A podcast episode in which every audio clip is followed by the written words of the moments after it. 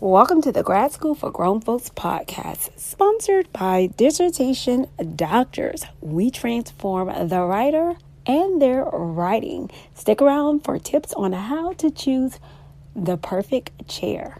Let's dive in.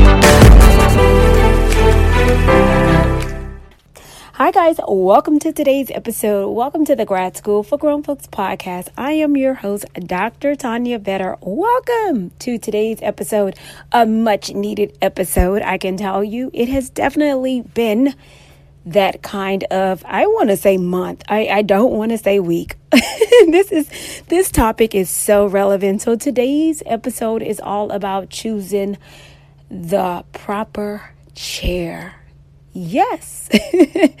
How do you know who to choose as your chair when you have the option to choose? And I want to say that because, hey, you got some programs where, hey, you don't even get to choose your chair. You are given the chair, and yeah, you're kind of stuck with this person that you may or may not uh, be a good fit with for a while and it can be super uncomfortable. But I do believe this is when having a dissertation coach and editor really fits well. I mean, they this is when we really, really um, we really work out well and in your favor. I can only tell you that you don't know how many times I have calmed my clients down and said, okay, so in this moment, here are the things we're going to, to say instead of what you actually have typed on your computer. okay. So I have about six things I want to share with you guys when you actually have the option to choose. Now, we're not talking about your committee. No, your your chair is actually going to choose that person, and uh, some of you are going to actually be allowed to choose one person on the outside that is your own. So there are six things I want you to take into consideration, and some of the things that are on this list, I promise you, you haven't even thought about. So the first thing I know most of us think about right off the cuff, and that is their expertise. So we want to find out what makes them the expert on the topic. One of the things I've been fascinated by, and I'm finding that's happening more more often now, is that some of the chairs are actually just interested in a topic, right? And so I think a really good question to ask is what makes them the expert on the topic? Is it their history or work history? Is it their school history? Because sometimes you may find out that it's not their um, work history. It may be just maybe something they're interested in. It may be something that they do in their spare time, right? So if you find out without being insulting, just find out, hey, what makes you the expert on this topic? And if they say, well, it's my work history, we'll find out to what degree. All right. How do you know um, that they're the expert in that topic, right? Just because somebody likes a topic doesn't mean that they're actually the expert, and you definitely don't want them to um, to use you as the trial version of what they're trying to learn how to do, right? I know everybody has a day one, I get that, but you still want to ask those important questions. At least let them be, you know, transparent and upfront and say, hey. I'm interested in your topic. I don't know much about it, but I want to learn about it. I think that I would be more inclined to work with that than somebody who would hide the fact that they're new altogether, right? Um, the other thing is, one of the things I know is sometimes we'll look at a we'll look at their resume or their CV and we'll say, oh my God, they've done so many things. We look at all of the publications that they have And we also think that that person might be a good fit as a chair. And one of the things I want to do is push back on that a little bit and tell you to really be cautious about that because there is a such thing as people who are ex- extroverts and introverts, right? So be careful about that. Um, I can tell you, even in my personal life, some people think that I'm super bubbly, and I am bubbly when I'm talking to people, like I'm talking to you right now, or when I'm recording. But one thing people don't know about me is I'm really a homebody. I'm really actually like a introvert in so many ways.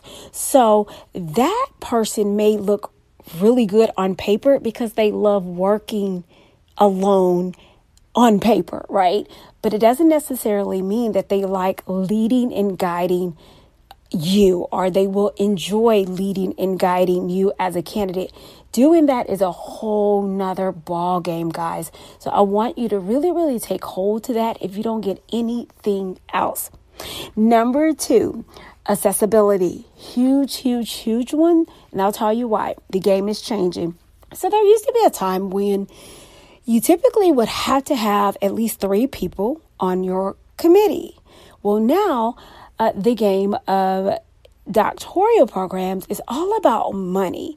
And so what's happening is they are allowing some committees to only have with two people, to only survive with two people. Well, that's unheard of in my world. So, what does that mean? That means that you need to ask your chair, especially if they are full time, you want to ask them, and if they're adjunct, you just want to ask all of them. How about that?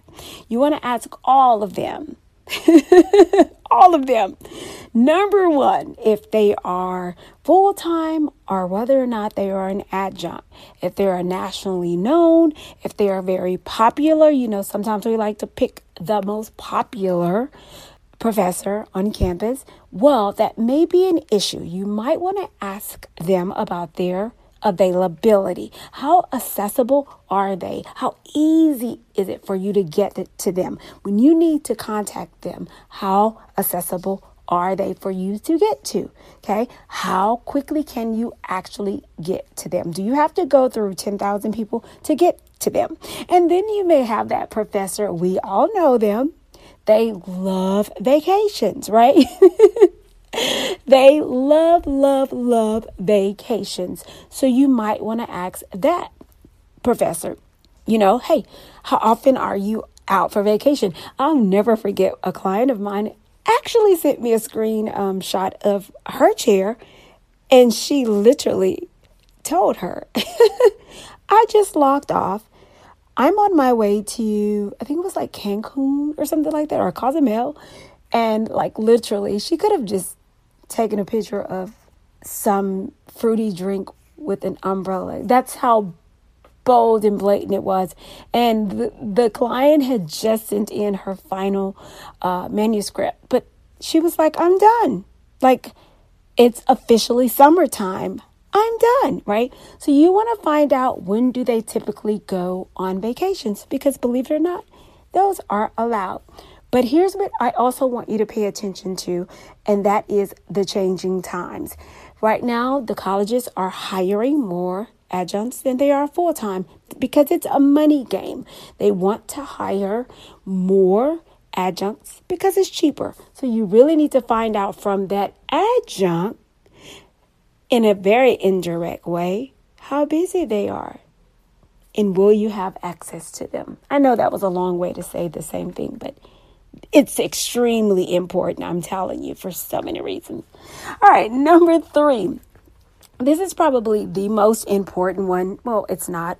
It's one of the top ones. I would say the top three, and that's their feedback style. So, this has been one of our greatest issues for a while now.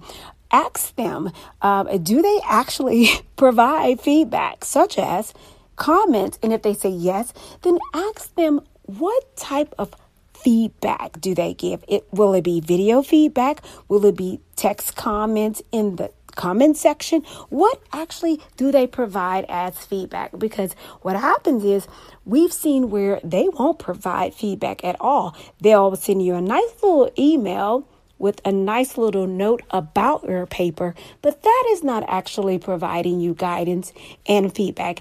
And the sad part is, a lot of these programs are going through so fast that there's so much you still don't have time to really sit with and get personal with and learn the information um, on a deepest level. You're right. And so you might have more questions for them and they're not taking the time to really address your paper in the way that they really really need to. So you really want to find out hey what type of feedback do you really provide?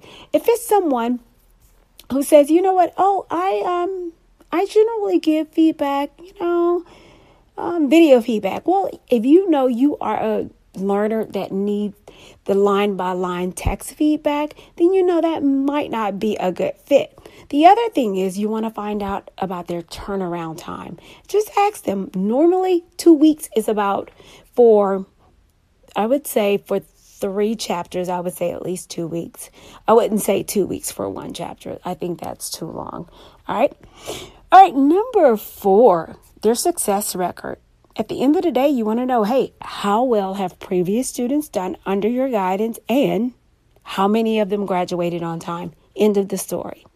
Like, that is a very short conversation. Uh, you don't care about why. How many have graduated on time on your watch? That's all you want to know. That's it. All right.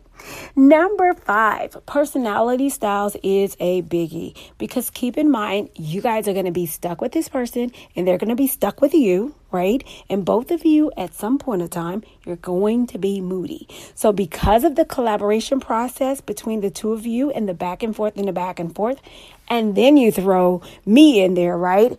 Uh, so, I want you to pay attention to not only not only what they say, I want you to pay attention to the nonverbals.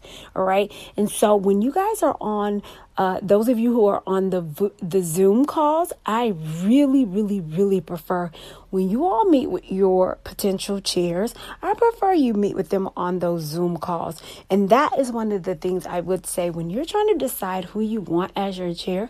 Ask if you can meet them on a Zoom call and ask if you can um, see some of the work that they've done previously. All right. So that you can really get a feel for their style and see if they even have feedback examples. All of that to me, with the way they have things like almost like fast food ish, to me seems fair. Like, let me see samples. I am so sorry, but I must see samples. All right. And the last one is attitude toward methodology. All right, this is a huge one. So, methodology is one of the greatest obstacles in the dissertation and research process. So, being on one accord with your chair um, on this topic is critical. I mean, it is huge. So, here's what I want you to do I want you to ask questions about methodologies and their opinions about it, and find out where your potential chair actually stands on the issue of qualitative versus quantitative and mixed method and all those lovely things find out ahead of time. Here's the thing the goal is to remove as many barriers as possible ahead of time because it will save you time, right? So you don't want to discover, oh my God, we don't even see eye to eye on methodology. Like, you don't want to find that out. when you get to chapter three, right? So you want to work all that out early, early, early on. I will put all six of these in the show notes because I think they are absolutely important. I wish I had them when I was going through them, but I didn't need them because the only thing I will say here, wait, hold on. the problem that I had when I chose my committee is I think I confused my event with a party because I literally had six people on my committee, way too many people. So I think I confused my event with a party. However, they were the most amazing, phenomenal people ever. It was, yeah, we had a tons of fun. So you guys know what I say. Look, take a deep breath enjoy the journey along the way, but get the support you need. You decided to do this. So if you're going to do it, now you're going to have to change the game up, ask better questions so that you can get the quality and service that you have paid for. Enjoy the journey and do it well. See you next time.